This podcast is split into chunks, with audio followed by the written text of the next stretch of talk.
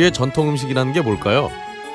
이 땅의 사람들이 옛날부터 먹고 지금도 먹는 음식입니다. 음식 문화는 근본적으로 먹는 사람들이 정하는 겁니다. 가령 피자, 햄버거는 이제 우리 일상의 음식이고 우리 음식 문화의 한 부분입니다. 그 모든 것이 전통입니다. 맛 칼럼니스트 황교익의 말입니다. 걸신 초대석 특집으로 꾸며진 걸신이라 불러다오 시즌 2 16번째 이야기 시작합니다. 걸신 초대석 시간입니다.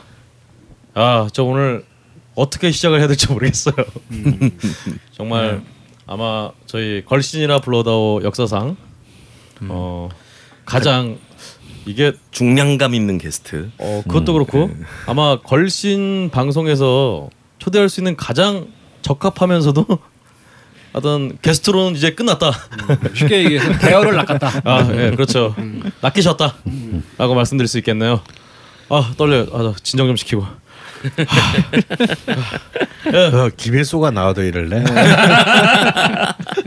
얘 김혜수가 왔었으면 같이 저녁 먹으러 갔었을 거야.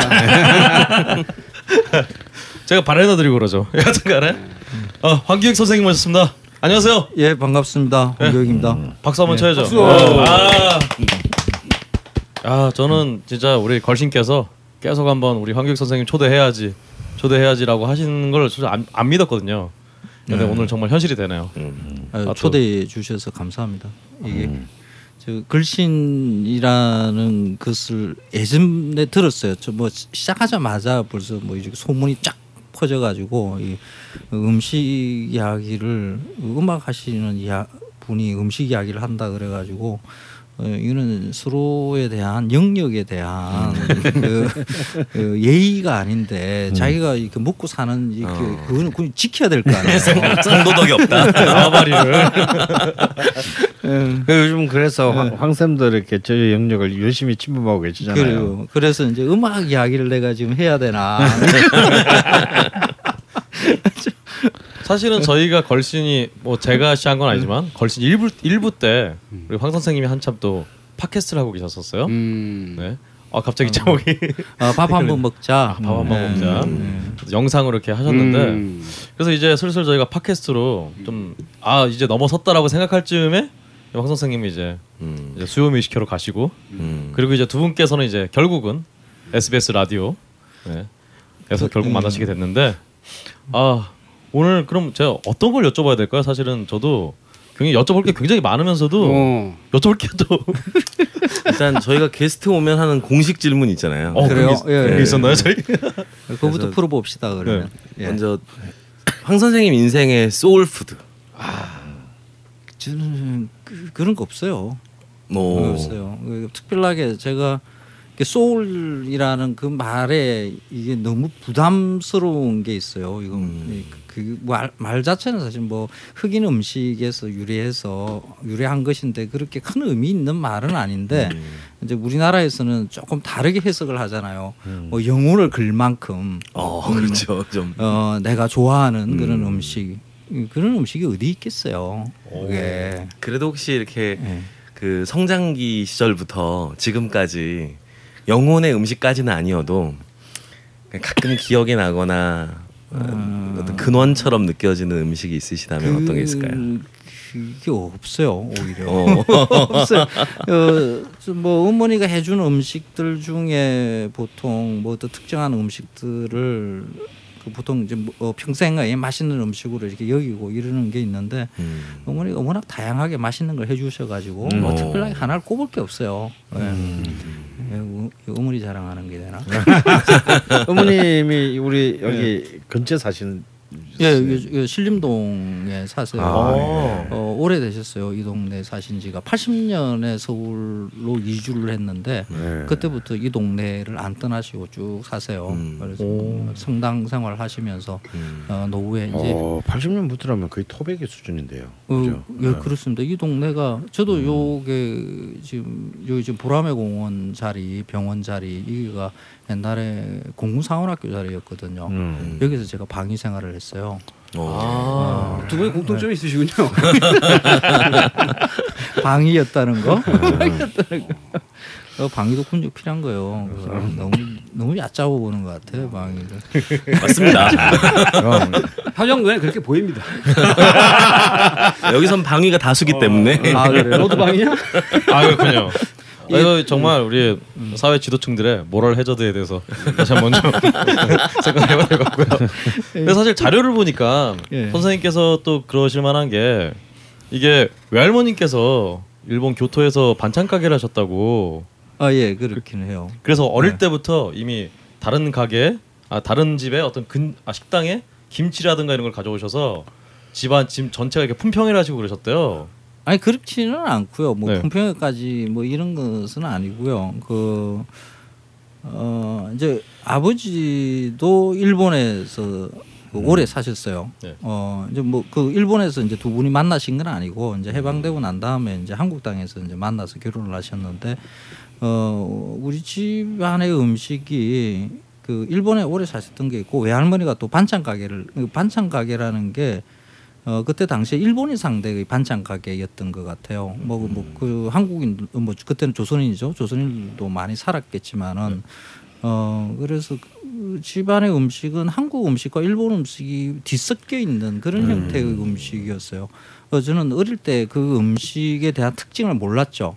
음. 아 그냥 뭐 다른 집에서도 그렇게 먹는구나 음, 아, 이렇게 그렇게 생각을 먹으려니. 했는데 음, 어른이 되면서 다른 집의 음식들을 먹으면서 특히 이제 바깥의 음식을 먹으면서 우리 음식이 일본 음식과 한국 음식이 약간 이렇게 뒤섞여 있는 그런 형태의 음식이라는 걸 알았죠. 그래서 어, 김밥을 말아도 초밥으로 마는데 약간의 한국식에 섞여 있는 그런 식의 음식이고요. 어, 특히 교토 같은 경우에는 어, 그 뭐지? 후토마키라 그러죠. 약간 크게 많은 그런 방식의 약 분홍색의 꽃, 음. 그 어, 생선보, 예, 예, 보풀하기 예. 이런 것도 들어가고 하는 그런 형태의 음식을 어릴 때 오. 이런 그런 걸 어릴 때 먹었다 그러니까 좀 이상야릇하게 보는 것 같기도 하고 그래요. 아 사실 어, 다른 골수 고기에서는- 718이네. 그렇죠.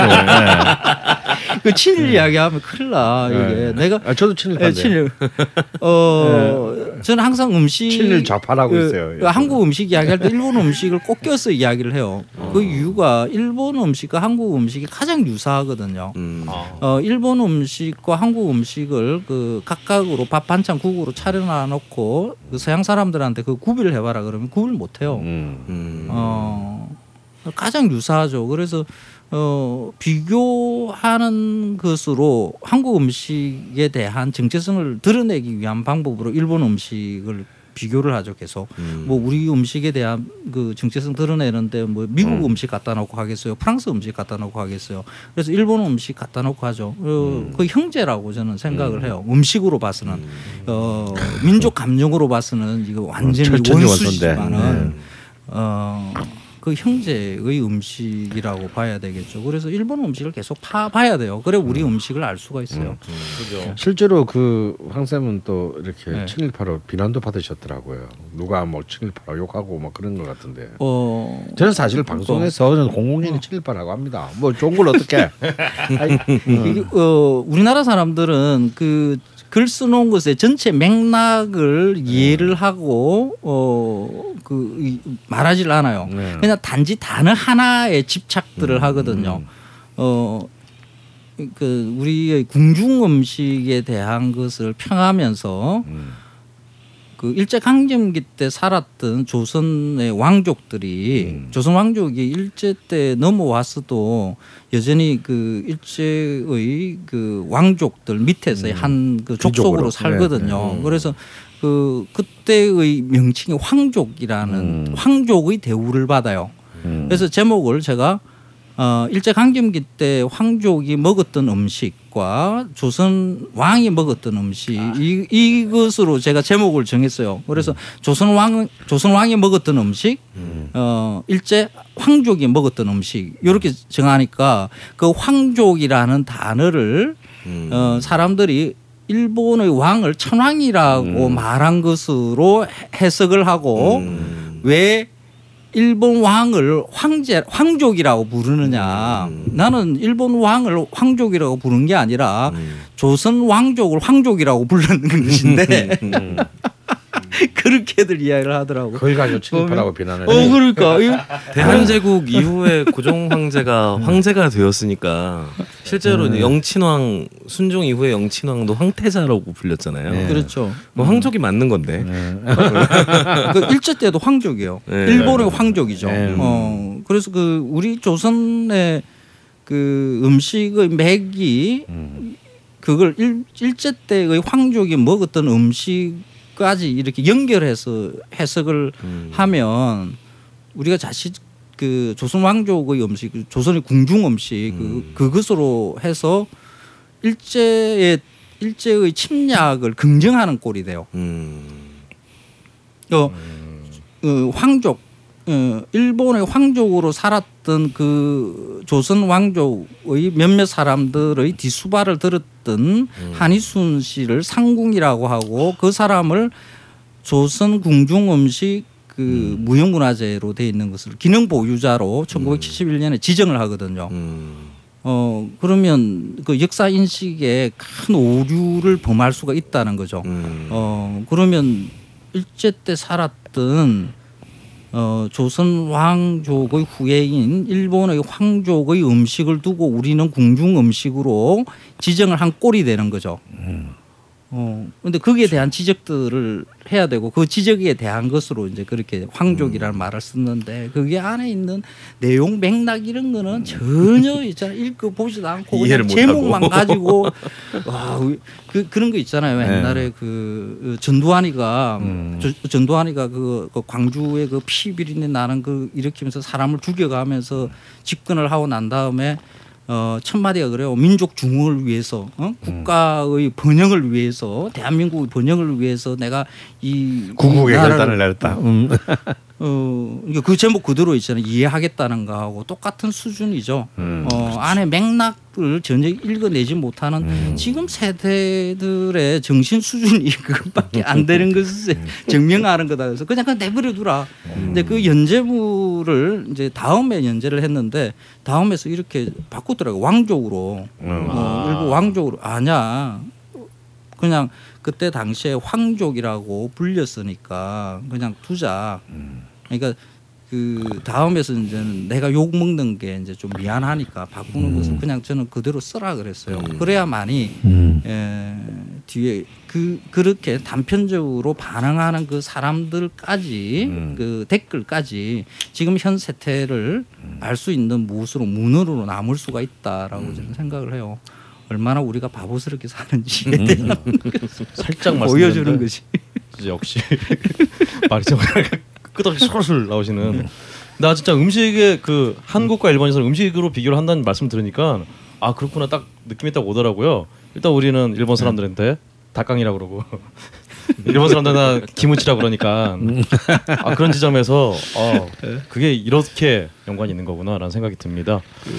일단 선생님께서 마산 출신이신 거는 사실은 뭐 많은 자료를 통해서 예. 굉장히 잘 나와 있는데 선생님이 처음에 이제 스무 살이 다 되셔서 서울 올라오셨을 때 굉장히 힘드셨다고 자료 보니까 음 식이 너무 맛이 없어서 서울에서 집에서 정말 그냥 힘들어. 어 이게 난 서울이 잘 사는 데인 줄 알았어요. 맞아요, 맞아. 나 똑같이 느꼈어. 나도 스무 살 때. 그렇게 이렇게 못 사는지. 그런 뭐 이게 오니까 특히 신림동 이쪽에는 저쪽 바로 옆으로 들어가면 막 달동네 뭐 이런 데들 많잖아요. 그리고 어 시장에 가니까 막 음식 그 재료들이 막 형편없어. 어머니가 아 시장에 가면 이제 항상 툭툭거리는 거예요. 그 살게 없다고. 살 게 없다. 이거 생선도 썩은 생선들만 먹는다고 채소 저걸 어떻게 먹으라고 저걸 파냐. 어, 그 서울의 식재료의 상황은 그때는 진짜 형편없었어요. 아. 어. 음, 이게 그 물류 환경이 지금과 같이 못했던 거죠. 80년대만 하더라도 어, 마산은 그러니까 제가 그 자랐던 6, 70년대 마산은 산업화의 그, 그 아주 중요한 그 지점들이 그 마산에 있었죠. 뭐 한일 합성이라든지 수출 자유지역이라든지 그런 게 있었고 어, 돈이 많이 돌았던데요. 그래서 그게서는 뭐 아버지도 그때 뭐 사업도 웬만큼 하고 뭐 이랬으니까 어, 좀 좋은 것들을 많이 먹었다고 저는 생각이 들더라고요. 그래서 뭐 서울 올라오고 난 다음에 먹는 음식 진짜 형편없었어. 그냥 깜짝 놀랐어요. 음식. 그, 그때는 이제 뭐 강남이 이제 막 개발되고 있을 때였는데 뭐 신사동 뭐 이런 데 가서 음식 봐도 그때 그 신사동 뒤쪽 골목에 가면 그, 그 보고집 골목이 좀 있었어요. 네. 보고. 어, 냉동복들 해가지고 그 퍽퍽한 고기 그 그걸 가지고 그렇게 비싸게들 먹고 앉아 있는 거야. 그게 마산에 가면 있잖아. 그거는 그 국 취급도 안 하는 거 그런 거 가지고 먹고.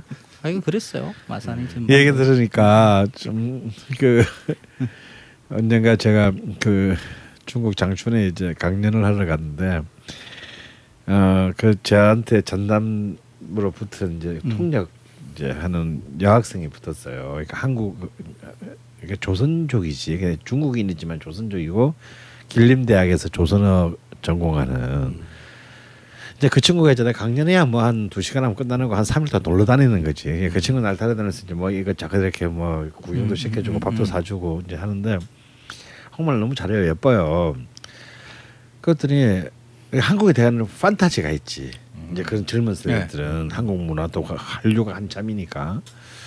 그랬더니 자기 한국에 1년 있었다는 거예요. 어. 고려대학에 교환 학생으로 왔다 간적 갔다 온 적이 있대요. 그 어떠냐 그랬더니 정말 자기는 한국이 정말 잘 사는 데인 줄 알았다고. 왜냐면 이 친구는 이제 할분 출신이니까 동북 삼성에서 또 깡촌 출신이잖아요. 그러니까 대학은 이제 그 장춘에 왔는데 정말 한국 갈 때 너무 너무 두근거려서 이틀 전 전반 전날부터 잠을 못 잤다는 거야. 아, 이제 한국 내일이면 서울에 간다. 음. 그것도 이제 뭐 고대에 이제 또 가는. 그래서 정말 잘 사는 줄. 아 근데 처음 이제 학교에 딱 갔는데 좀 예쁘니까 또이 고대 국문과 애들이 또 막 선배들 남자애들이 막 평소에는 안 하는 뭐 편입생 환영회를 해준답시고 이제 얘를 데리고 중국집에 갔다는 거예요. 중국에 딱 갔더니 전부 어, 나는 우- 난 짜장, 난 짬뽕 뭐 그래서 자기는 이렇게 생각했대. 아 한국에서는 중국집에서 면을 먼저 먹는구나. 조리 없이 아 면을 먼저 먹는구나. 독특하다 생각했대. 그러더니 탕수육을 하나를 딱 시키고 전부 짜장면 짬뽕을 먹- 먹고 끝이더래. 그래서 이 끝이냐고 했더니 야 그래도 네가 예뻐서 탕수육 시킨 거야. 그래서 아, 자기들 한 번 못 살아도 그, 래서 이제 그 얘기를 해줘서 그러면 네가 네 학교 남자친구랑 학교에서 점심을 먹으러 한다 생각하고 네가 먹는 식당에 하나를 데리고 가주라.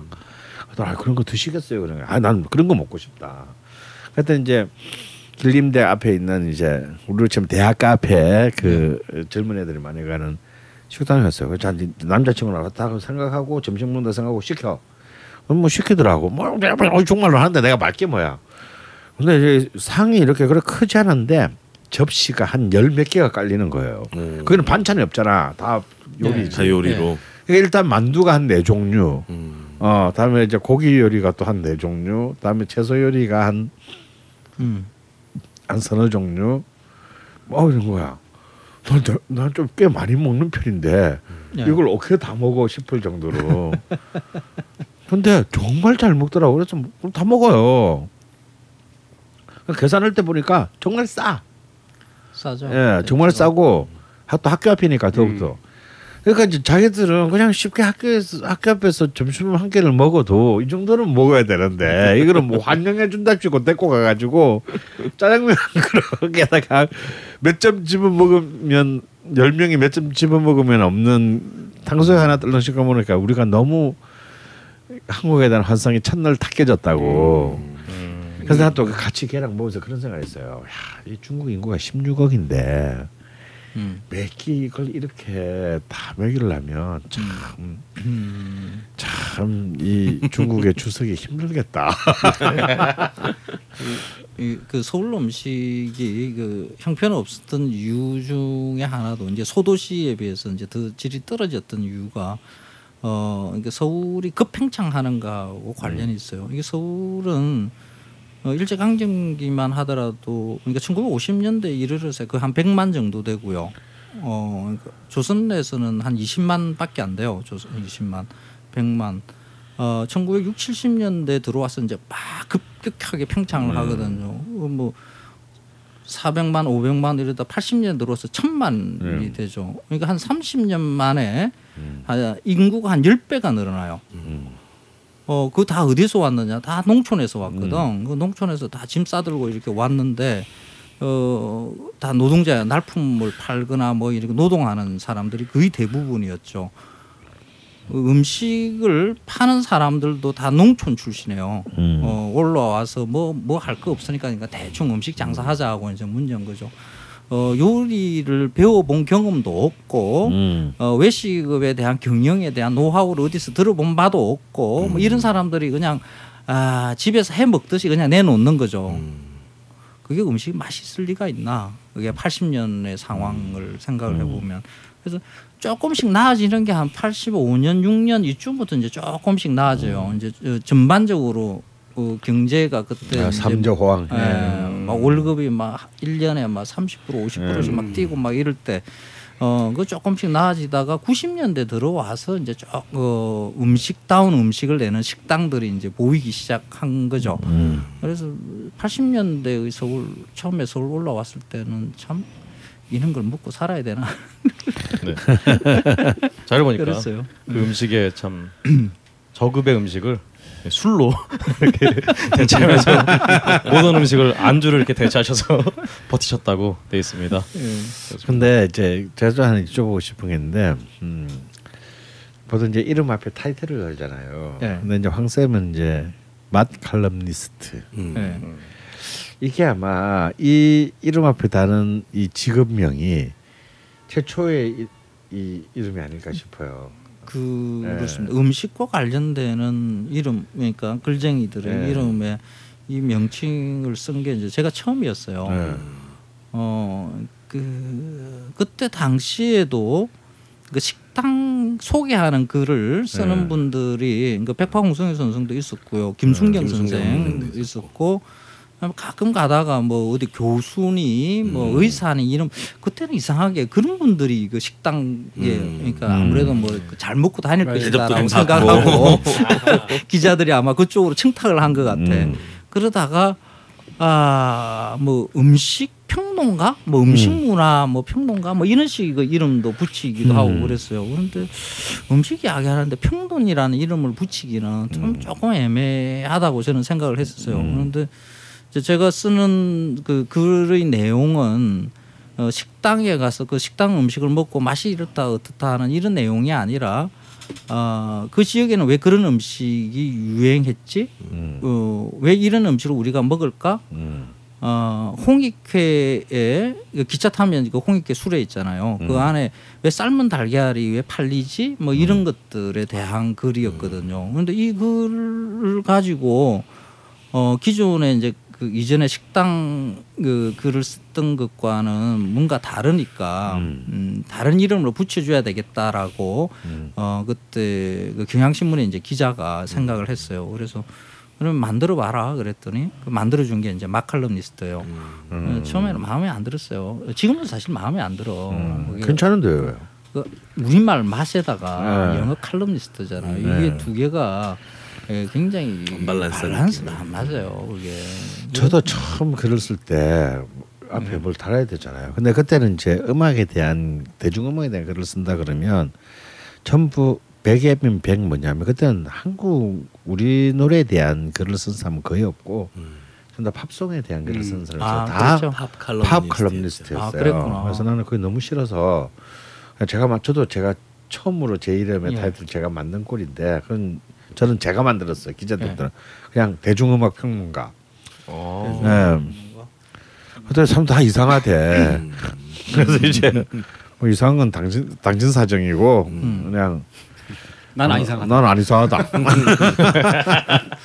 지금 많이 쓰죠 대중음악. 이제 평론가. 예, 제 뒤로는 쓰죠. 이제 다 이제 그걸 쓰죠. 사실 그때만 해도 대중음악이란 표현보다 다들 가요라고 어, 가요라고 아. 부르거나 했었으니까. 이제 이런 근데 거. 그, 그 지금 명이 그 다른 사람도 쓰는 것으로 이렇게 번져 나가니까 그게 더 싫더라고요 나는. 어. 지금 마클럼니스트라는 이름이 난 애초에 마음에 안 드는 이름인데 예. 어 이제 제가 그 영역에서 이제 어떤 지위를 차지하고 있으니까 다르게 음식 글을 쓰는 사람들이 그냥 그게 어뭐 고유 명사처럼 아니 그 보통 명사처럼 네, 이렇게. 여기고 그냥 어, 이렇게 쓰더라고요. 그래 되도록이면 쓰지 말라고 그렇게 이야기하는데 나도 버릴 거다 그랬더니 네. 그래서 이제 저도 똑같습니다. 사람들 이제 후배들이 이제 그런 이름 쓰는 사람이 많이 생겼어요. 그래서 저는 이제 저는 안 쓰고요. 그러면 그냥 음악 평론가. 원래 첫 글을 베토벤으로 쓰셨잖아요. 평론가 씨발. 뭐 이제 그래서 참 근데 저는 그 막 칼럼니스트라는 말이 나는 좀 어떤 의미의 정감이 있는 게 근데 맛이라는 우리 말이 어떤 그런 직업을 칭하는 데 들어가기에는 좀 굉장히 특이한 일안 맞는 말이잖아요. 근데 이게 또 칼럼니스트라는 외래어랑 딱 만나면서 어 이게 참 묘한 어 동거가 어, 형성되고 아, 어, 또 실제로 우리의 음식이라는 게 더 완벽하게 지금 우리가 먹고 있는 대부분의 음식이라는 게 대충 다 이제 그 일본을 통해서 그 직접이 그 전쟁 이후에 직접인 간에 서구에서 들어오는 음식들과 그러니까요. 많이 다 섞여 있기 때문에 뭔가 마칼럼스트라는 말 자체가 이런 그 우리가 먹고 있는 음식 문화의 어떤 본질을 참 음. 형태적으로 잘 그 어차피 뭐 짬뽕이니까 어, 어, 어. 상징한다는 데서 난 그래서 일부러 그렇게 만드신 건 줄 알았어요. 아니요, 저는 그렇게 장명을 잘 할 수 있는 그런 능력이 없습니다.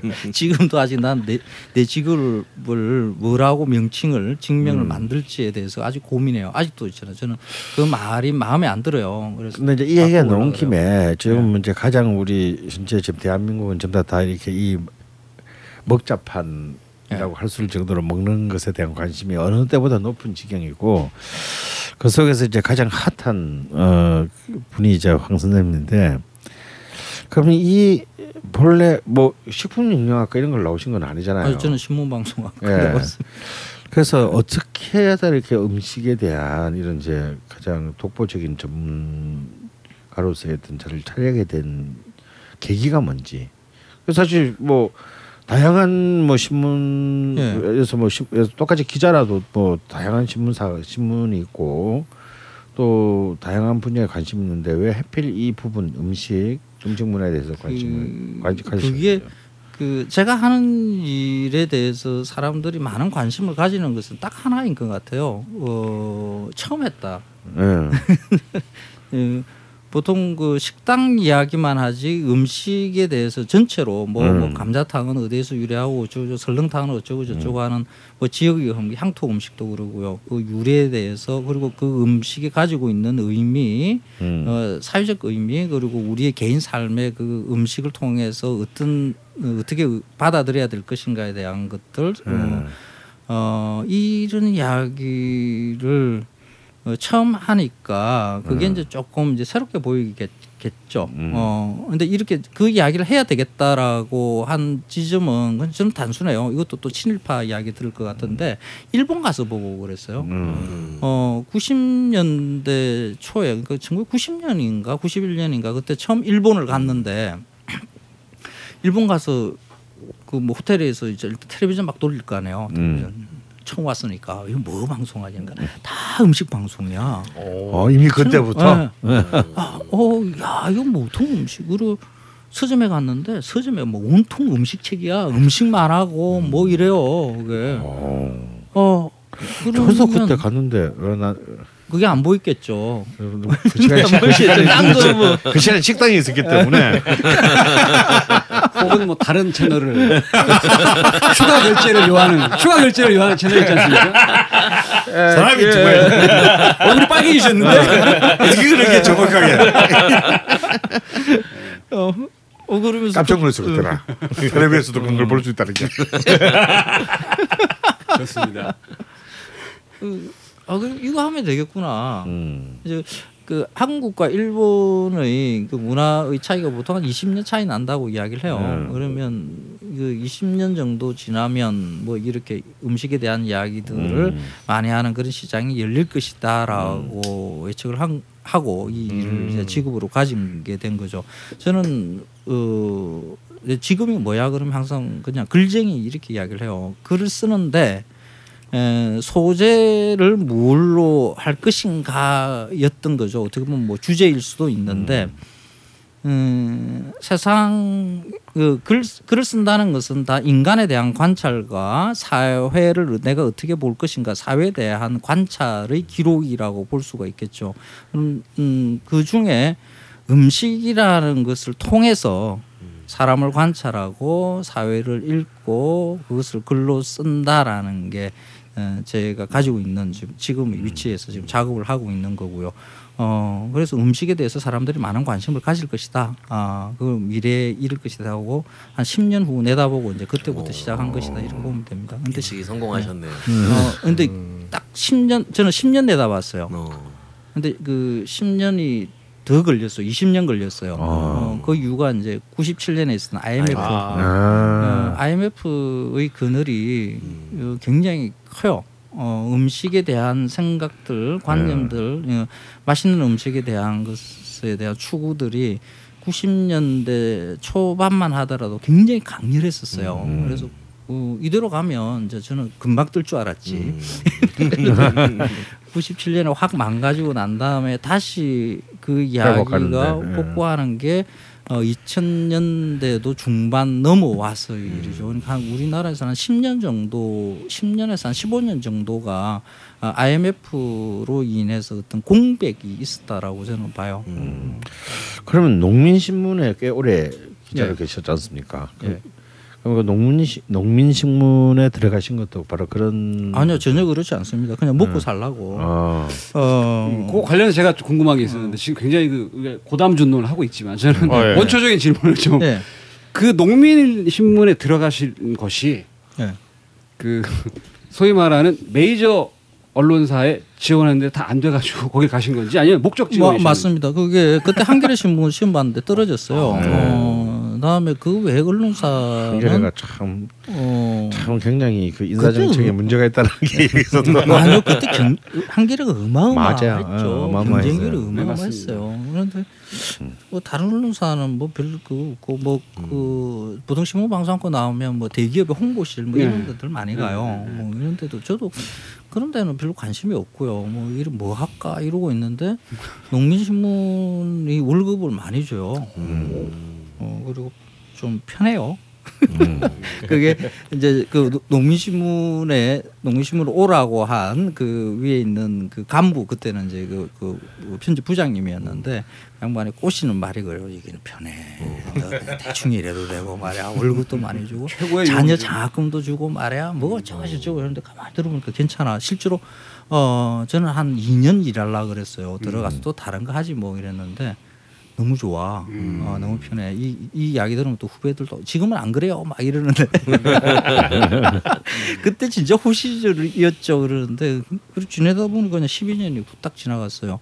그 12년 동안에 농민신문이 저한테는 굉장히 고마웠던 게 어, 지방 출장을 열심히 갈 수 있었고 어, 그 출장비로 지역의 음식들을 낱낱이 먹고 다녔다는 거. 어, 그게 저한테는 굉장히 큰 어, 도움이었죠. 그리고 어, 농사를 짓는다는 게 뭔지 뭐 우리나라의 그러니까 음식이라는 게 그래요. 어, 뭐다 그 농산물이 기본이지 않습니까?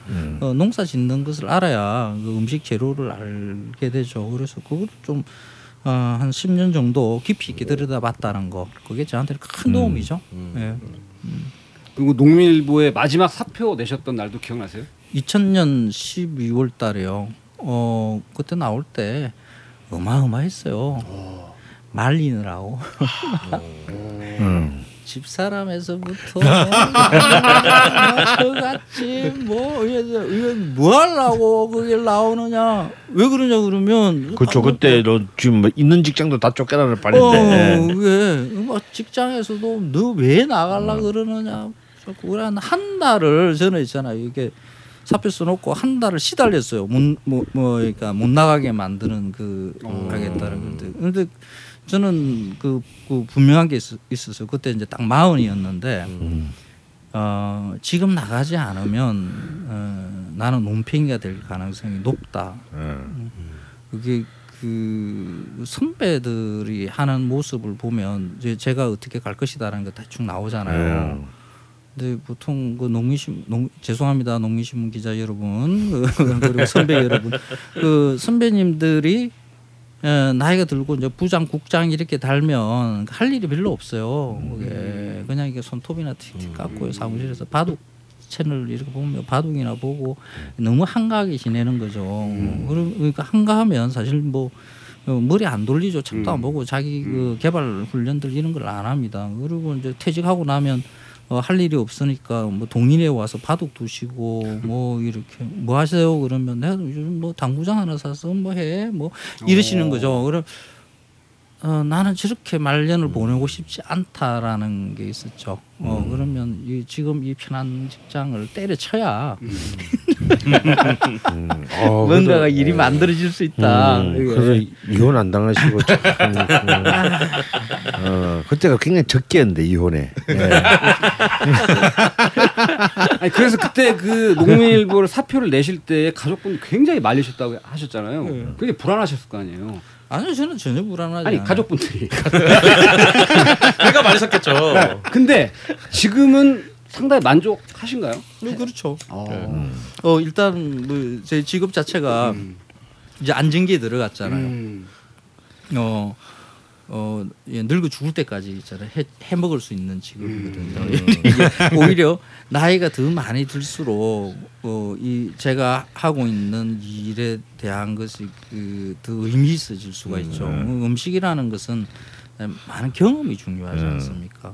어, 제 나이 또래만 제 나이만 하더라도 사실 많은 경험이 있다라고 보지만은 한 70, 80 정도 먹으면 진짜 어마어마한 경험들을 음. 가질 수 있겠죠. 어, 그 경험을 바탕으로 음식에 대한 이야기를 많이 쓰고 많이 이야기할 수 있는 일들은 더 많이 앞으로 저는 이제 어, 이제부터 시작이라고도 볼 수 있어요. 어, 그래서 어, 저는 어, 일단 뭐 죽을 때까지 어, 할수 있는 일을 어, 잡았으니까 음. 부러워들 해요. 이제는 이제 어, 직장 생활을 하는 후배들이며 뭐 이런 친구들이 나는 뭐 할까 음. 물어보기도 하고 그래요. 어, 참 다행이죠. 뭐 어쨌든 다행이죠. 2000년에 그만두셨다고 하니까 우리 또 황 선생님 첫 저서가 2000년 10월에 나왔어요. 맞따라 갈까보다.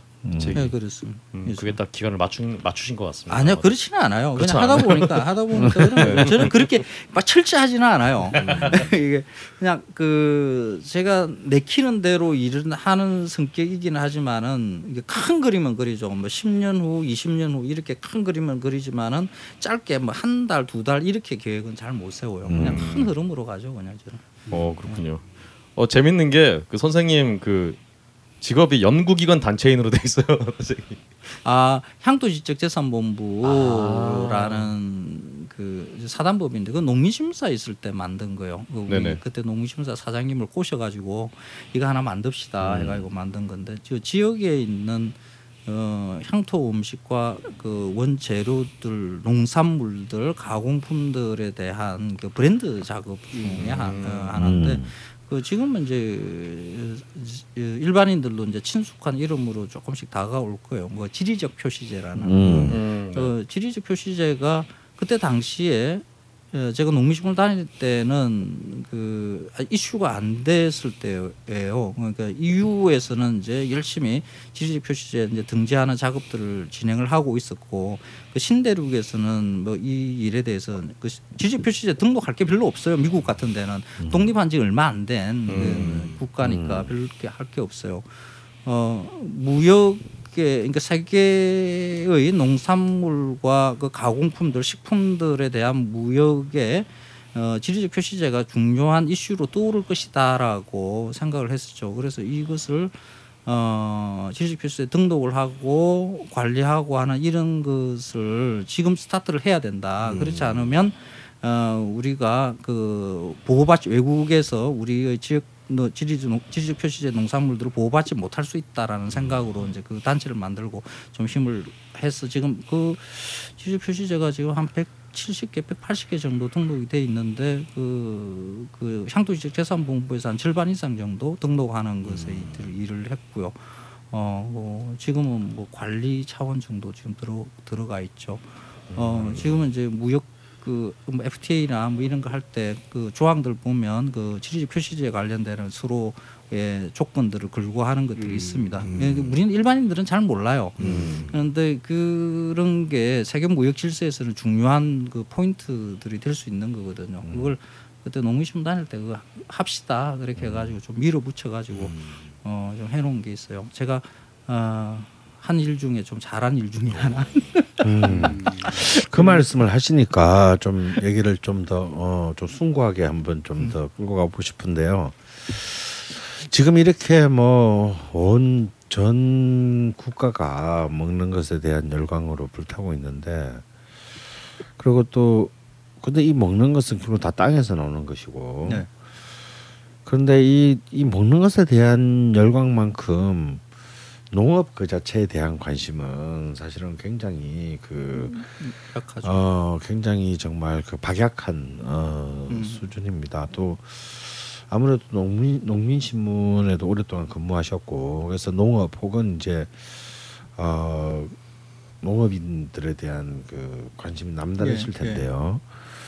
어, 근데 뭐 지금 이제 가령 뭐 식량 식량 주권 문제라든가 예, 또 이렇게 거의 이제 사멸화해 가는 한국 농업이 이게 지금 사실 굉장히 문제가 심각한데 음 사실은 이제 많은 지자체나 이런 데서도 그 뭔가 이렇게 그, 그 뭐죠 그 급식 같은 것을 예, 친환경 급식. 예, 예, 친환경 급식으로 해서 이제 음. 지역에 그 농업과 연결시키는 어떤 그런 부분적인 참 어떻게 보면 굉장히 진화된 어떤 그 정책을 채택하는 지자체들도 있습니다만 어, 전면적으로 일단 우리나라 삶 중에서 자기 자식을 농사일을 하기를 원하는 사람이 과연 오.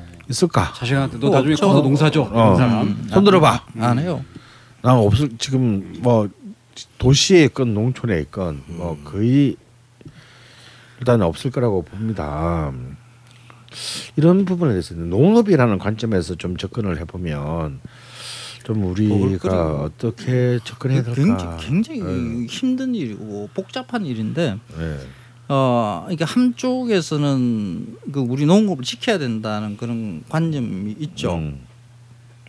근데 어, 또 다른 한 면에서 보면 그 지금 대한민국의 대부분이 노동자거든요. 음. 어, 농민이 한 4% 돼요. 네. 어, 그러니까 스- 그, 이 4%를 지켜가면서 노동자들의 먹을거리를 확보할 수 있는가 하는 것에 대한 고민도 같이 해야 되거든요. 음. 어, 에너지 기준으로 보자 그러면 우리가 먹는 음식물의 총 에너지에서 자급률이 40%대예요. 음. 어, 뭐 지금 식량 뭐 지금 뭐 자급률 30%대라고 하던데요. 그, 또 떨어졌어요. 네. 뭐 그럴 수 가능성이 있습니다. 뭐 계속해서 농업의 규모는 자꾸 줄어드니까 에너지 기준으로 봐서도 자꾸 떨어지죠. 어 근데 이 그 그러니까 지금의 농업 형태를 그대로 유지하는 것을만 가지고는 일단 국민을 다 먹여 살리지는 못합니다. 근데 이 다 먹이 먹여 살리지 못하는 것이 갑자기 도래한 일도 아니에요. 음. 어 아까 식량 주권 이야기했잖아요. 그, 그 한반도 내에서 식량 주권을 그 쉽게 말해서 100% 식량 작업을 이룬 적이 한 번도 없어요. 어 조선에서는 뭐 흉년 들어서 굶어 죽는 사람이 그냥 뭐 어, 무지무지 많았고요. 일제 강점기에도 쌀 농사 지어봤자 팔았어야 됐었어요. 음. 어 우리 우리가 그냥 먹 보통 이제 일제에 의한 수탈을 이야기하는데 어, 수탈이 아니라 수출이에요. 음. 어, 쌀을 팔아서 우리는 중국에 있- 중국산 좁쌀을 사 먹었어요. 음. 일단 배를 채워야 되는 게 먼저였거든요. 어, 삼시세끼를 해결할 수 있는 사람들이 전체 국민의 그러니까 일제 강점기 때만 하더라도 한 20, 30% 정도밖에 안 됐어요. 어, 해방되고 이후, 이후 한국 전쟁 거치면서 더 처참해졌다가 1970년대 들어와서 이제 조금씩 나아지기 시작하는데 70년대에 우리가 그 쌀을 작업자족하는 게 만들어졌어요. 네. 그쌀 작업자족 이, 이게 우리가 이제 황 자칫 이제 착시 현상을 일으킨 게 돼요. 쌀을 통일교로 해서 작업자족을 했다는 것을 두고 식량 작업을 작업자족한 것으로 이렇게 착각을 하게 되는 거죠. 주식만 자급 자족이 되었던 그렇죠. 쌀만. 쌀만. 예. 그러니까 전체의 그 곡물은 여전히 우리는 외국에서 사다 먹어야 되는 형편이죠. 그, 그 낮게 개선이 가능한가라고 보면 불가능해요. 음. 음, 우리가 지금 상태에서 농민을 늘린다고 해서 농업 생산성이 늘어날 수 있는 가능성은 제로예요. 음. 음. 지금 4%거든. 그럼 그 4%에서 어 자꾸 농민이 떠난다고 걱정을 하는데 에, 농민이 더 늘어나면 그러면 농업 생산성이 늘어날 것인가? 어 식량 작업률이 올라갈 것인가? 안 해요. 어그 인구와 관계가 없습니다. 어 일본이 지금 1%였대요. 1% 농민이. 어, 그러니까 오히려 더 적은 농민으로 어, 농업 생산성을 올리는 방향으로 해야 농민이 더 잘 살 수도 있어요. 음. 그 전략을 또, 또 조금씩 다르게 생각을 해봐야 되는 거죠. 어, 궁극적으로는 이, 이 문제가 있어요. 대한민국의 대부분이 노동자인데 이 노동자들은 우리가 먹는 것의 한 60% 이상은 글로벌 푸드를 먹는다라는 인정을 해야 되는 거죠. 어, 국내에서 작업하는 것에 대해서 생각하는 것만큼 외국에서 가지고 오는 그 식량들, 농산물 가공품들이 어, 우리가 먹을 만한 것을 가지고 있- 오고 있는가를 더 음. 쳐, 어, 자세하게 쳐다보는 게 오히려 나을 수 있다는 거죠. 어, 밀 같은 경우가 그러거든요. 우리는 밀 작업, 뭐 우리 밀 살리기 운동 열심히 하잖아요. 그 아무리 해봤자 아, 아직 1%도 안 될 거예요 아마. 그 우리 밀의 그 운동가들 만나면 목표치가 얼마예요? 그러면 2% 이야기하고 그러시더라고. 절대 안 늘어나요. 그러면 98%가 그러면 그 수입해 오잖아요. 우리 들어오는 밀이 몇 년도 산 밀인지 아세요? 5년 전쯤 되네. 몰라요, 나도. 그알수 없는 게 밀 가루 봉지 보면 그게 몇 년도산이 안 적혀 있어요. 그렇죠. 그냥 원산지만 어, 적혀 어, 있죠. 어, 재분일 적혀 음. 있고요, 그게. 음. 어 오히려 외국에서 들어오는 농산물을 지리며 어, 먹을 만한 것을 우리가 가지고 오고 있는가 하는 것 이런 것을 들여다보는 게 오히려 식량 작업률에 대해서 신경 쓰는 것보다 더 중요한 일일 수도 있다라고 음. 보는 거죠. 그리고 그 농업에 대한 어, 재편들도 생각을 해봐야 돼요. 우리는 그 식량 주권이라는 말에 머릿속에 딱 들어오는 게 쌀이에요. 음. 쌀은 뭐 경우에 따라서 뭐 조금씩 작업률이 떨어지긴 하- 하지만은 의무 수입량 외에는 거의 100% 작업한다고 봐야 되거든요. 다른 곡물들은 기껏 20%뭐 이렇게 어, 유지를 하고 있는데 쌀만 100%를 유지한다는 것은 음. 어, 전략적으로 좋은 것이 아닐 수도 있어요. 그러니까 전시 행정용일 수도 있죠. 그렇죠. 그래서 어, 쌀 100%를 떨어뜨리고 오히려 콩 작업률, 그죠? 콩 작업률이 한 20%대 되거든요. 그걸 콩을 더 올리는 게 그게 더 전략적으로 유리할 수도 있는 거죠. 그래서 농업에 대한 것을 어, 노동자들이 이 값싸고 좋은 농산물, 음, 값싸고 좋은 먹을거리를 확보하는 방향으로 다시 짜여져야 되는 거죠. 그래서 지금 예전에는 농 농수 축 이것을 하나의 부처로 두고 식량 문제는 따로 이렇게 했었죠. 어 그걸 지금 합쳐져 있어요. 농 농수축산 식품부죠. 어, 식품이 어 수는 이제 빠져 있고요. 농축 식품이 하나로 이렇게 묶여져 있어요. 부처로. 그래서 그것을 어, 좀 짜야 되는데 이기는 어 대한민국 국민이 안전하고 맛있는 먹을거리를 확보하기 위한 장기 계획이 짜여져야 된다는 거죠. 그런데 가끔씩 이제 거기에서 나오는 자료들을 이렇게 뒤져보거든요. 뭐 해마다 아뭐 그쪽에 정부에서는 뭐 내놓죠 음. 계획 뭐 이런 거 내놓는데 아, 볼 때마다 저는 깝깝해요. 이런 식으로 가가지고는 우리가 맛있는 음식을 먹을 수 있을까 하는 거 있잖아요. 그런 걱정이 항상 밀. 자금률 1.7% 정도 됐을 때 정부 계획은 10%대 목표로 계획 짜고 이런 얘기들이 좀 미리 다 전달이 돼야 되는데 그런 얘기는 안 되고 그냥 쌀 그런 거에 쌀 얘기만 하면 일단 굉장히 정치적으로 민감한 얘기가 되기 때문에 또 농민들한테도 일부 문제가 있는 거죠. 어, 농민들은 지금 쌀밖에 질 게 없어요. 지금 어, 쌀 농사가 옛날에는 뭐 쌀미자 써서 뭐 여든 여덟 번을 논에 가야 어쩌고 저쩌고 이러잖아요. 뭐, 뭐 농민의 발자국 소리를 듣고 자라고 어쩌고 안 해요. 농사 중에 제일 쉬운 게 요즘 벼농사예요. 어, 어, 논에 발 한 번 안 넣고도 농사 지을 수가 있어요. 그논 농사에 대해서 집중적으로 지원을 했기 때- 때문이죠. 어, 뭐, 어, 잘 지어서 뭐, 뭐만 이렇게 전문적으로 키우는 데가 있어요. 그걸 가져와서 모내기 옛날처럼 뭐 논에 가서 이게 못지게 하나요 안 해요. 이안기 가지고 쫙 가죠. 그 논에 발 넣을 필요가 없어요. 어 그렇게 하고 그 비료 농약도 있잖아. 바깥에서 이제 다 뿌리기 가능해요. 벼 수확할 때 그냥 콤바인 타고 쫙 밀죠. 논 안에 발 한 번 안 들이고도 벼농사가 가능해요.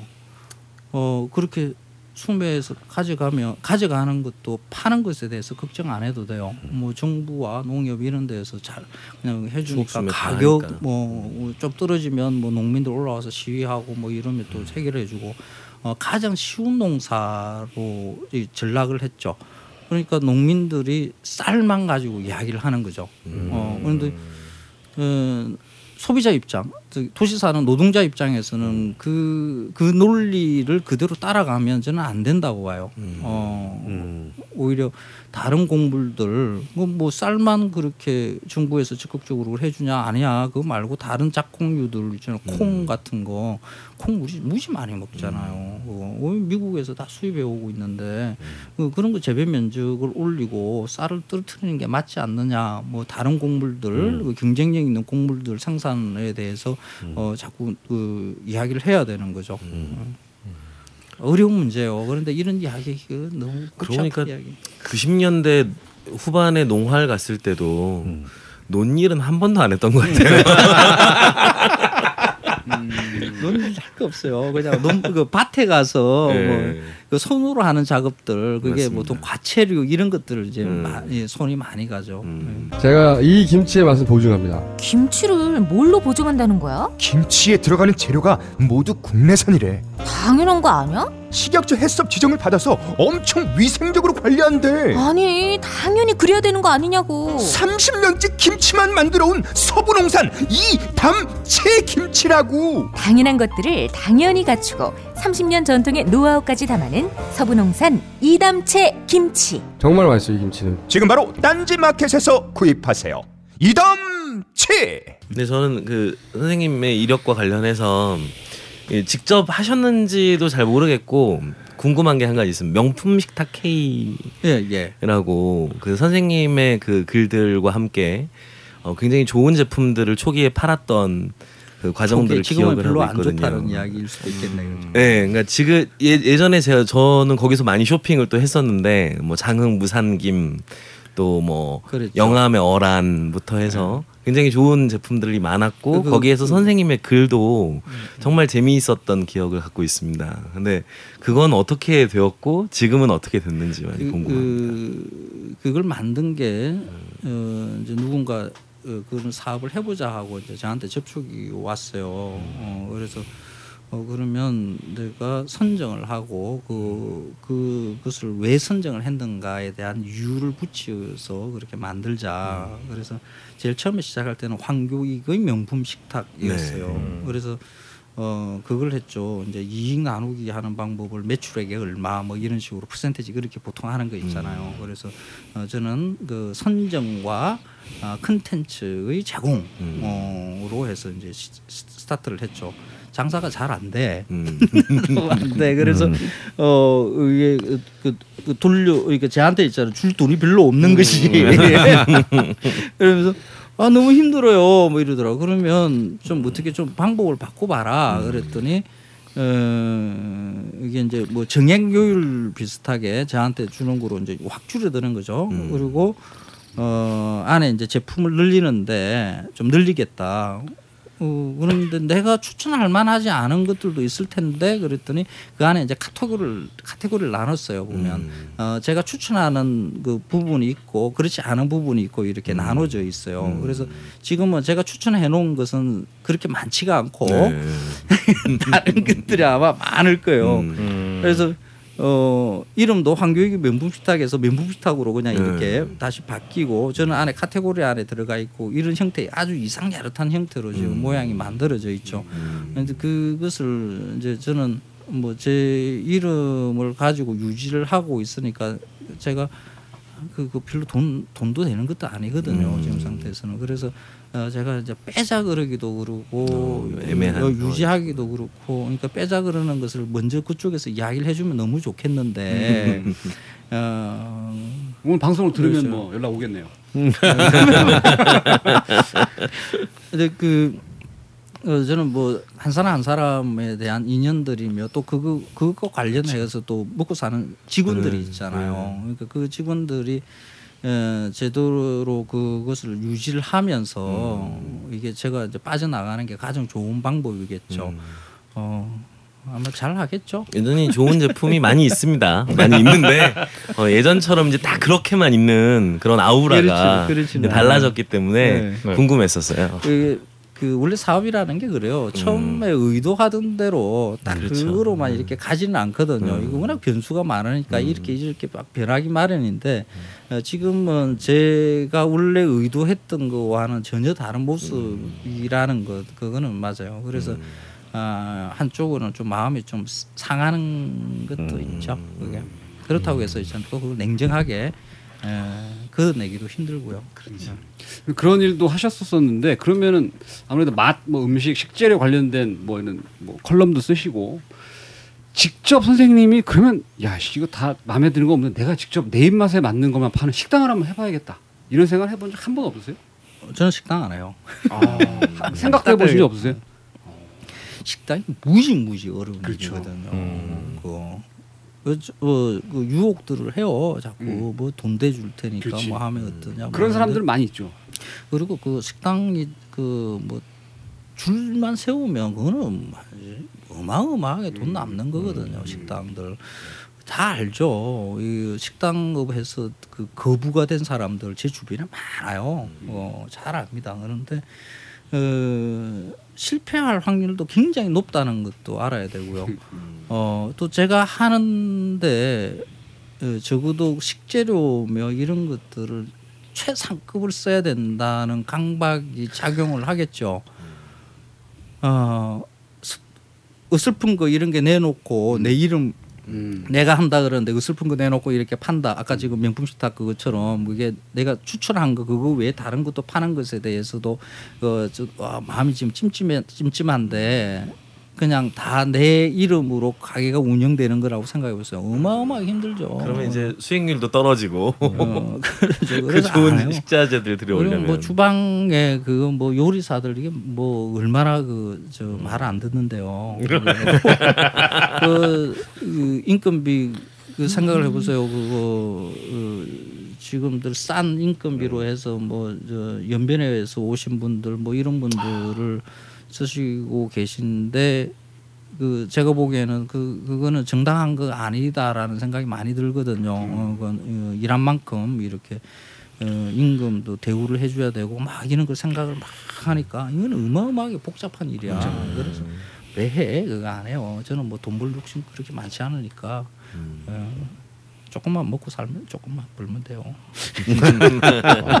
이 질문을 하시면서 우리 자방고등어님이 저희선님 굉장히 선망의 눈빛으로 아니 그렇지 않고 두 분이 절대 식당을 생각하시는 생각이 똑같기 때문에 네. 강원 선생님도 많이 하시게 되면 그 원가 한 60%는 식자 재미로 넣어야 된다고 생각하시는 분이기 때문에 음. 망해요. 절대 60%면 망해요. 최소한의 식재료가 아니면 안 된다 항상 이렇게 얘기하시죠. 그냥 안 하겠다는 선언을 그래서 다른 방식으로 하신 게 그, 아닌가. 그 식재료 율, 율, 율이 보통 한 30% 그렇죠. 유지를 해야 되거든요. 30% 넘어간다 그러면 어디에서든지 메꿔야 되거든. 그렇죠. 뭐, 뭐 인건비로 메꾸든 아니면 뭐 가게세를 싼 데를 음. 간다든지 뭘 해야 되는데 그러면 꼭 뭔가가 문제가 발생을 하죠. 그래서 어 아주 고급한 레스토랑 그러니까 우리나라는 아직 그 파인다이닝에 대한 그런 관념이 별로 없잖아요. 그래서 충분히 돈을 지불을 그 좋은 재료를 가지고 식당을 하는데 어, 지불할 의사가 있는 소비자가 충분하다 그러면 시도해 볼 필요가 있겠죠.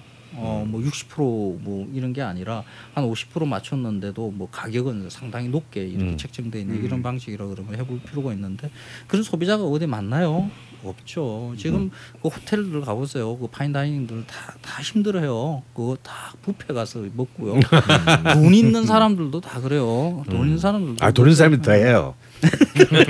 아, 제가 이제 저, 제가 이제 이 와인 가게도 하고 뭐 또 레스토랑도 하고 그랬는데요. 그때 특히 이제 제 저는 또 다 멤버십이잖아요. 그럼 예를 들어서 뭐 S전자 사장님 네. 제 최악의 손님들이에요. 돈 안 써요. 절대 안 씁니다. 그리고 저는 오히려 좀 없는 사람들이 식당에 와서 좀 고- 이렇게 뭔가 돈은 있는데 사- 네. 뭔가 사회적으로 이렇게 내세울 게 없는 분들이 좀 과시적으로 아. 뭐 어, 좋은 와인 좀 갖고 와봐 이러죠. 근데 정말 잘 나가시는 분들은 있잖아요. 제일 싼거 갖고 와. 다- 아, 너무 당당하게 얘기해요. 정말 병으로 끼- 물을 찍고 싶다니까. 네, 산여전자 사장님. 네. 네, 정말 그런 거야. 아, 그래서 난 아 이 사람들이 왜 이 사람들이 부자가 되는 이유를 알겠다. 음, 너무 당당한 거지. 어. 그리고 두 명 와서 1인분만 시키면 안 돼 그러고 네.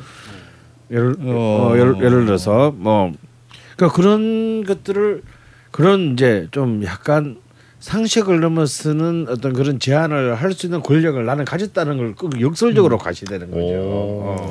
그리고 오히려 그런 분들이 어, 제일 싼 거 갖고 그러네. 왔을 때 나머지 테이블에 있는 사람들의 테- 나머지 같이 동행 분들의 선망의 시선. 졸라 멋있어 보이고. 어, 그게 더 멋있어 보이는 거지. 오. 아, 뭐, 어마어마한 회사에 어마어마한 회사의 막 사장님인데 저렇게 소탈하실 수가. 아, 근데 파는 입장에서는 막 기관총으로 난사하고 싶은 그런 마음이 있는 거죠. 어. 지금 그 외식 업계 그 업소 수가 한 50만 개 넘어가죠. 네. 어, 지금 너무 많다고 그러는데 괜히 뭐 저, 저까지 강쌤도 있잖아요. 하지 마세요. 껴가지고 민폐 끼치고 이런 있는 데들이라도 잘 잘하게끔 하는 게 낫겠죠. 음.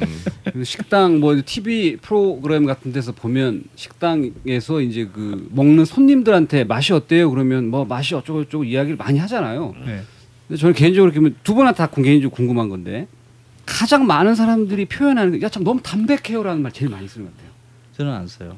어. 선생님은 안 쓰시는데 보면 맛이 어때요? 어, 너무 담백하고요. 너무 막 고... 근데 저는 개인적으로 이 담백한 맛이라는 게 어떤 맛인지 너무 궁금해요. 어떤 몰라요. 맛을 보고 담백한 맛이라고 저도 몰라요. 담백한 아, 맛을 그러세요? 뭐라고 그러는 건지. 원래 담백한 맛이라는 게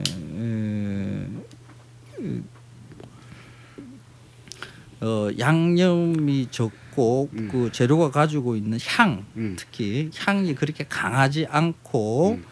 어 약간의 슴슴한 듯한 맛을 지니고 있는 그 무엇에 음. 대한 머릿속에 그려져 있는 추상적인. 그런 거일 거예요. 그렇죠. 어, 구체적으로 그 뭐 감각의 말이 아니, 아니 죠. 이게 감성적인 말인데 음. 어, 그 원래는 그 맛에 대한 담백이란 말도 저도 그림 속에 머릿속에 그 어렴풋이 그려지는데 지금 쓰고 있는 담백이라는 말은 그냥 맛있는 음식을 두고 표현하는 그 정도로 쓰이죠. 그래서 뭐 양념 범벅이 돼 있는 거, 음. 뭐 그 아구찜 같은 것도 네. 먹으면서 그걸 알고 네, 담백하다. 매워 보이는데 담백해요 이런다고.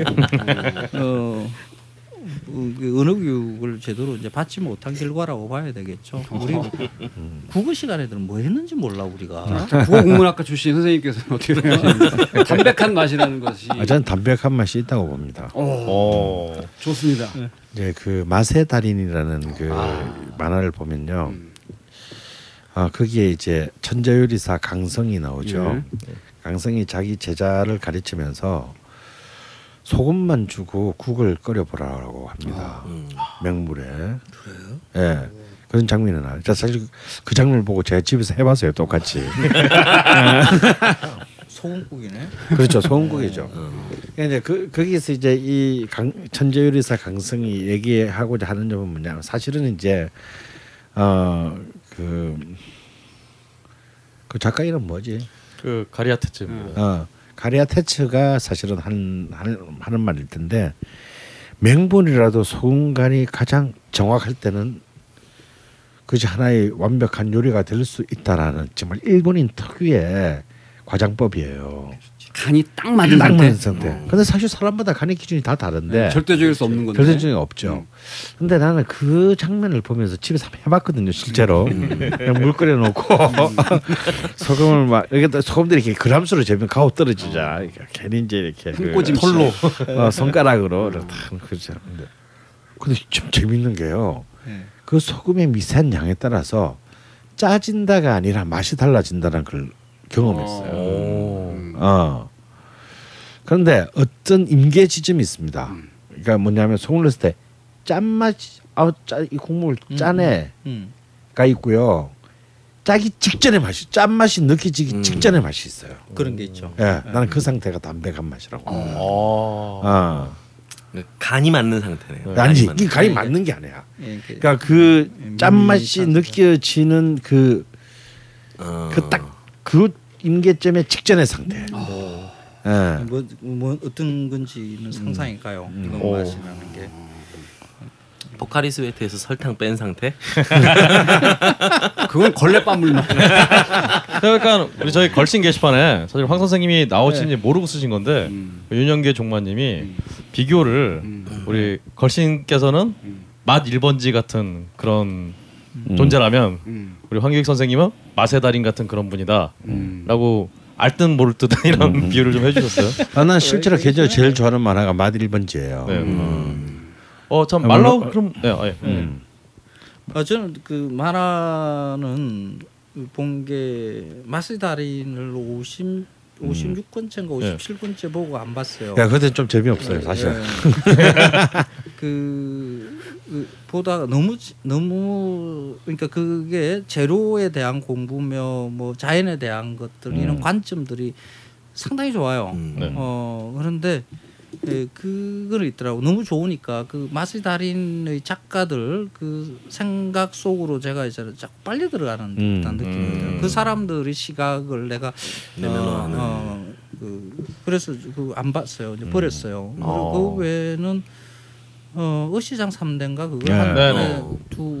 두두세 편 이렇게 보다가 이거는 우리하고의 그 재료의 차이들이 있는 것이다. 그러니까 음. 그 바다의 차이들 뭐 이런 게 있으니까 그것도 별거 아니구나 하고 이제 닫았고요. 음. 그걸 안 봐요. 만화들은 좀 그 음식 만화는 조금 과장된 면들이 있어요. 네. 그래서 그 오히려 제가 글쓰기 하는데 그 방해 요소를 음. 아, 참. 작용을 해요. 그래서 이제 어. 안 봐요. 만화 얘기가 나온 김에 사실은 제가 사실 황 선생님 블로그를 처음 가본 게한 음. 5년 전쯤이었던 것 같아요. 거기에 이제 식객에 대해 글을 쓰시고 음. 그래서 제가 그 밑에 댓글을 저는 제가 그 전까지 예. 황 선생님이 식객의 제, 원자료 제공자인지 모르고 음. 맞아요 식객은 쓰레기 같은 만화요 뭐 이딴 댓글을 원재, 원자료 제공자 블로그에 가서 식객은 쓰레기야 막 이런 댓글 달았던 기억이 나는데 쓰레기까지는 아니고 그러니까 식객이 가지고 있는 한계가 있어요. 네. 어 식객은 이호준 작가 작가가 하나요. 네네 어 그다음에 그 만화가 어, 음. 밑에 있는 뭐 만화가 밑에 좀 밑바닥 그리는 사람들도 음. 있긴 있기는 하겠죠. 그 스토리를 말, 만들 수 있는 취재와 스토리를 만들 수 있는 그 인적인 그 부분이 굉장히 취약하죠. 어 마시 달인 같은 거 그 팀만 한 일곱 명이라고 이야기를 들었어요. 음. 스토리 팀만 취재를 하고 하는 거. 그게 비하면 뭐 이거는 어, 그 인력으로 그렇게 그려낸다는 것만 가지고도 신기한 거죠. 어, 유준 작가하고는 뭐 지금도 뭐 가끔 만나서 이런저런 이야기를 하고 같이 일도 좀 하고 이러는데 어, 그 안에서 그 한계 안에서는 최선을 다한 거예요. 음. 어, 그또 다른 식으로 누군가 그런 만화를 음식 만화를 그린다 그러면 한국에서는 절대 안 나와요. 음. 왜? 취재하고 그러면 뭐 돈이 돼야지 돈이. 이게 그다 그 뭐든지 돈이잖아요. 돈. 음. 뭐 저는 뭐 만화를 제대로 그리겠자 그러면 뭐 일본처럼 한 스태프 일곱 명 정도 이렇게 줘서 그렇게 한번 해봐라 그러면 있잖아요. 뭐 진짜 제가 가지고 있는 자료들 다 터, 터놓고 이야기하면서 뭐 이렇게 조합하고 이게 맞지 않느냐 어쩌냐 이렇게 뭐 자료 다 하겠죠. 그게 그 뭐 맛의 달인 뭐 별거 안 해요. 제가 보기에는 그 정도 스- 스태프면 이제 충분히 그려낼 수 그 정도는 이제 나오는 거죠 원래. 좀, 그- 좀 그렇다고 생각해요. 그거는 뭐 그 작가의 역량의 문제가 아니라 우리가 가지고 있는 그 돈의 문제인 거라고 저는 생각을 해요. 사실 이 부분을 여쭤본 이유가 신, 식기계 원자로 제공자로 항상 나오시는데 나오는데 그 어떻게 연결이 되셨는지 그에 대한 얘기는 제가 따로 인터뷰를 본 적이 없어서 그걸 여쭤보고 싶어서. 그게 그, 그, 그, 그러니까 그 회만 선생하고 회만 화백하고 어떻게 인연이 됐냐 그러면 네. 그 식객을 이제 연재하기 한 1년 전쯤에 저한테 전화가 왔었어요. 그래서 한번 뵙자고. 음. 저는 이제 만화 아, 싫어한다 그래서 만화 제가 본 만화는 그 유리가면 아, 음. 그, 그, 그, 그 만화 만화 없어요. 유리가면 최고예요. 그- 그거 왜 만화 네. 중요하지 않아. 어 한국 만화도 뭐 그렇게 저 허영만 그런 만화 작가가 있나 좀 물어보니까 유명하대요. 최고의 작가죠. 어, 그래. 음. 그래서 그, 그 뵀어요. 그래서 그때 저쪽에 가면 어디야 그 어- 어디 분이냐 그랬더니 전라도 여수. 여수, 예. 분이더라고. 그러면 아그 홍어 먹으러 가야겠다. 그러면서 술락길 그때 이제 거기 그래서 약속 장소를 잡아서 이제 거기서 막걸리 아그 유명하더라고요. 그때 처음 알았어요. 막 그한테 무슨 그게 막 사인해 달라고 그러고 막 이러더라고. 어, 하여간 거기서 저는 나 그 집에 있잖아요. 상당히 많이 갔거든요. 어. 이미. 근데 그 주, 주인 할머니가 나한테 이제 아는 체도 안 하다가 네. 어, 허화백하고 같이 딱 앉으니까 그때 허화백 옆에 딱 붙어 앉더니 막 그래가지고 그, 그, 그 가게가 그 한 이야기로 그 들어와 예, 들어와. 있죠. 음. 음. 에, 이랬어요. 이게 그때는 이제 제가 지역을 다니면서 향토 음식에 관한 거 뭐 이런 걸 열심히 취재해서 막 날리고 있을 때죠. 예, 책으로 아직 하나 엮기 전이었고요. 어, 그 그것을 이제 다 스크랩을 해가지고 어, 제가 취재를 한 지역을 똑같이 이제는 반복 취재를 하신 거라고. 어. 예, 그 제가 이쪽에 보면 이제 그 미리 이제 봐서 본게되고 음. 그걸 이제 쫓아서 가서 이렇게 보시는 이런 형식으로 취재를 했더라고요. 그것도 음. 2년씩이나 오. 바닥 취재를 벌- 벌써 2년 준비를 한 거예요. 음. 그- 그 이야기를 쭉 하면서 어, 그 외에 자료들 달라. 어. 음. 어, 그 정도의 노력을 하신 분이면 어뭐 만화 진짜 잘 그리실 수 있겠다는 생각이 음. 좀 들더라고. 뭐 그럴게요. 그래, 잘. 어, 뭐 저는 뭐 만화를 그릴 생각도 없고 뭐 이러니까 자료를 다 퍼다가 드렸죠. 그러고 난 다음에 또 한 1년 정도 또 준비 기간이 있어. 그러니까 그 준비하는 과정이 한 3년 걸린 거죠. 어. 그래- 어, 그동안에 돈 들어간 거를 생각을 해보면 사실 투자비도 상당히 많이 들어가는 거죠. 음. 만화라는 작업 자체가. 어, 그러면서 이제 초기에는 또 같이 좀 다녔어요. 취재를 할 때 식당들 가고 뭐 이럴 때 다녔는데 어, 웬만큼 이제 지나고 나니까 이제 사실 선생은 저한테 이제 연락을 안 해요. 그 이유가 자기만의 관이 하나 생긴 거죠. 음. 음식을 보는 눈이며 음식을 어떻게 대할 것인가 어떤 의미를 파악할 것인가 하는 이런 태도며 이런 것들이 더 중요하죠 사실 구체적인 안에 있는 내용물들 이거는 사실 그렇게 중요하지 않을 수 있어요 그래서 그 음식에 대해서 어떤 생각을 가질 것인가라는 게 이제 그 허화백님 나름대로 뭔가가 어, 준비 과정이 필요했었고 그때 이제 내가 이제 도움을 준 것이다라고 생각을 해요. 어 그 이후에는 이제 그 허화백이 또 나름대로 있잖아요. 자기 세계를 갖다 열어 나간 것이니까 뭐 그거로 어 그렇죠. 제가 아까 뭐 쓰레기가 많아서 쓴 거는 약간 과장해서 표현한 거고요. 네, 물론 당연히 그 노력의 결과는 정말 식객이라는 만화를 지금 아마 방송 들으시는 분 중에 모르시는 분 당연히 없겠죠. 그 게시- 성과를 낸 걸로. 그- 지금 말씀하신 걸로 네. 게시판의 논란이 사라질 거라고 생각하시면 안 되고요. 그, 그, 그 식객이 큰 역할을 한 게 그 이후죠 오히려 음, 만화 이후에 드라마가 만들어지고 음. 어, 영화가 만들어지고 사실 뭐 드라마나 영화 이거 사실 형편없는 지금으로 보자 그러면 거의 졸작이죠. 네. 어, 마- 만화도 사실 그렇게 뛰어난 것은 아닌 것은 분명해요. 어, 그래도 음식에 대한 것을 이야기로 만들어지고 어, 문화 콘텐츠로 만들어질 수 있다는 것을 처음으로 우리 땅에 실현을 했다는 거죠. 어, 그 이후에 우리가 음식에 대해서 이야기하는 게 많이 달라진 거죠. 어, 그것만 하더라도 허, 화백님은 어, 많은 영향을 미친 거죠. 만화가인데도 한국 음식 문화판에 이게 큰 흐름을 이렇게 바꿔놓은 것으로는 저는 어, 중요 가장 중요한 인물로 저는 생각을 합니다. 근데 그 뒤에 음식과 관련된 어떤 어, 문화 콘텐츠들이 별로 좀못 받쳐주는 것 같아서 최근에 그 심야 식당이라는 일본 만화 및 드라마를 또 리메이크한 한국 버전도 좀 욕을 많이 먹고 있는데 좀 아쉬운 부분인 것 같습니다. 그 음식이라는 것은 극히 지역적이거든요. 문화권에 따라서 그 음식을 대하는 어, 관념 태도 이게 완전히 다르죠. 어, 그걸 일본 거를 그대로 가져와서 그 거의 그 말만 이렇게 우리식의 것을 우리 배우가 한다는 거지. 에, 그 일본 사람들이 가지고 있는 음식에 대한 관념을 그대로 복사해온 거라고 봐야 되는 거죠. 절대 안 맞죠. 어, 그거는 잘못된 거예요. 그, 그 정도 어, 우리의 음식 이야기를 그러니까 음식에 담겨 있는 사람 이야기죠. 어, 그걸 우리식으로 그걸 풀 수 있는 문화적인 힘이 없는가 하는 게 그게 사실 비극이죠. 음. 어, 우리나라의 문화 그의 힘이 그것밖에 안 되나 하는 거 있잖아요. 그 창피한 거죠. 저도 저는 뭐 이 관련되는 일을 하고 어 있으니까 제 스스로한테 욕을 하는 거 있을 수도 있어요. 저도 더 열심히 많이 써가지고 많은 사람들한테 상상력을 불러일으키고 음식이란 무엇인가에 대해서 막 이렇게 밀어넣는 그런 작업들을 했어야 되는데 어 저도 그 일이 뭔가가 부족했다 했던 거죠. 그렇죠. 그, 그게 미안해지네. 뭐 이제 시작이죠. 뭐 앞으로 하시면 되죠. 뭐. 어, 그럼 지금 말씀이 나온 게 사실은 우리 황 선생님께서는 이미 그 일을 하고 계세요. 지금 보면은 음, 사단법인 끼니 끼니, 예. 끼니의 지금 대표를 하고 계신데 이제 끼니라는 이 단체가 어떤 일을 하는 단체인지 그 원래 이제 그 끼니라는 협동조합으로 시작을 했는데 네. 음, 마컨서트라는 것을 기획을 하면서 자연스럽게 만들어진 겁니다. 어, 몇몇 젊은 친구들이 모여서 음식 이야기를 강좌 형태로 풀어 나가는데 실제로 그 음식을 먹으면서 한번 해봅시다 이러더라고요. 괜찮다.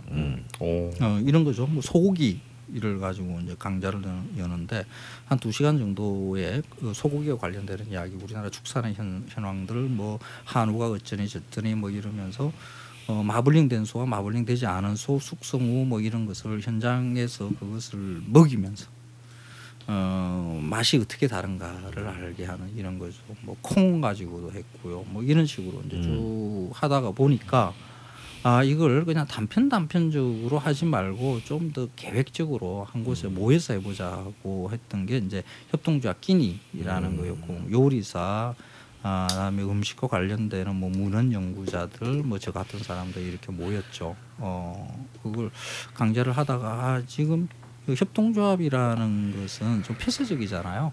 어, 그래서 그 조합원으로 들어오려고 하는 사람들이 점점점 많이 늘어나더라고요. 그래서 그걸 좀 더 그러니까 인적 그 파워를 키우는 방법이 뭐 없을까 하다가 생각해낸 게 이제 사단법인이죠. 그래서 사단법인으로 지금 한 어, 회원이 한 120, 30명 정도 되고요. 어, 보통 이제 음식과 관련되는 그런 직업들을 가지고 있는 분들이 많고요.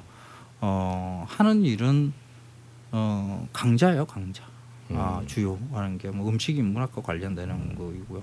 어, 기획 강좌들도 많이 하는데 쌀 같은 걸 지금 쌀이 지금 진행되고 있는데 음, 이런 거죠. 어, 어, 일곱 강을 쌀로 가지고 왕 가지고 합니다.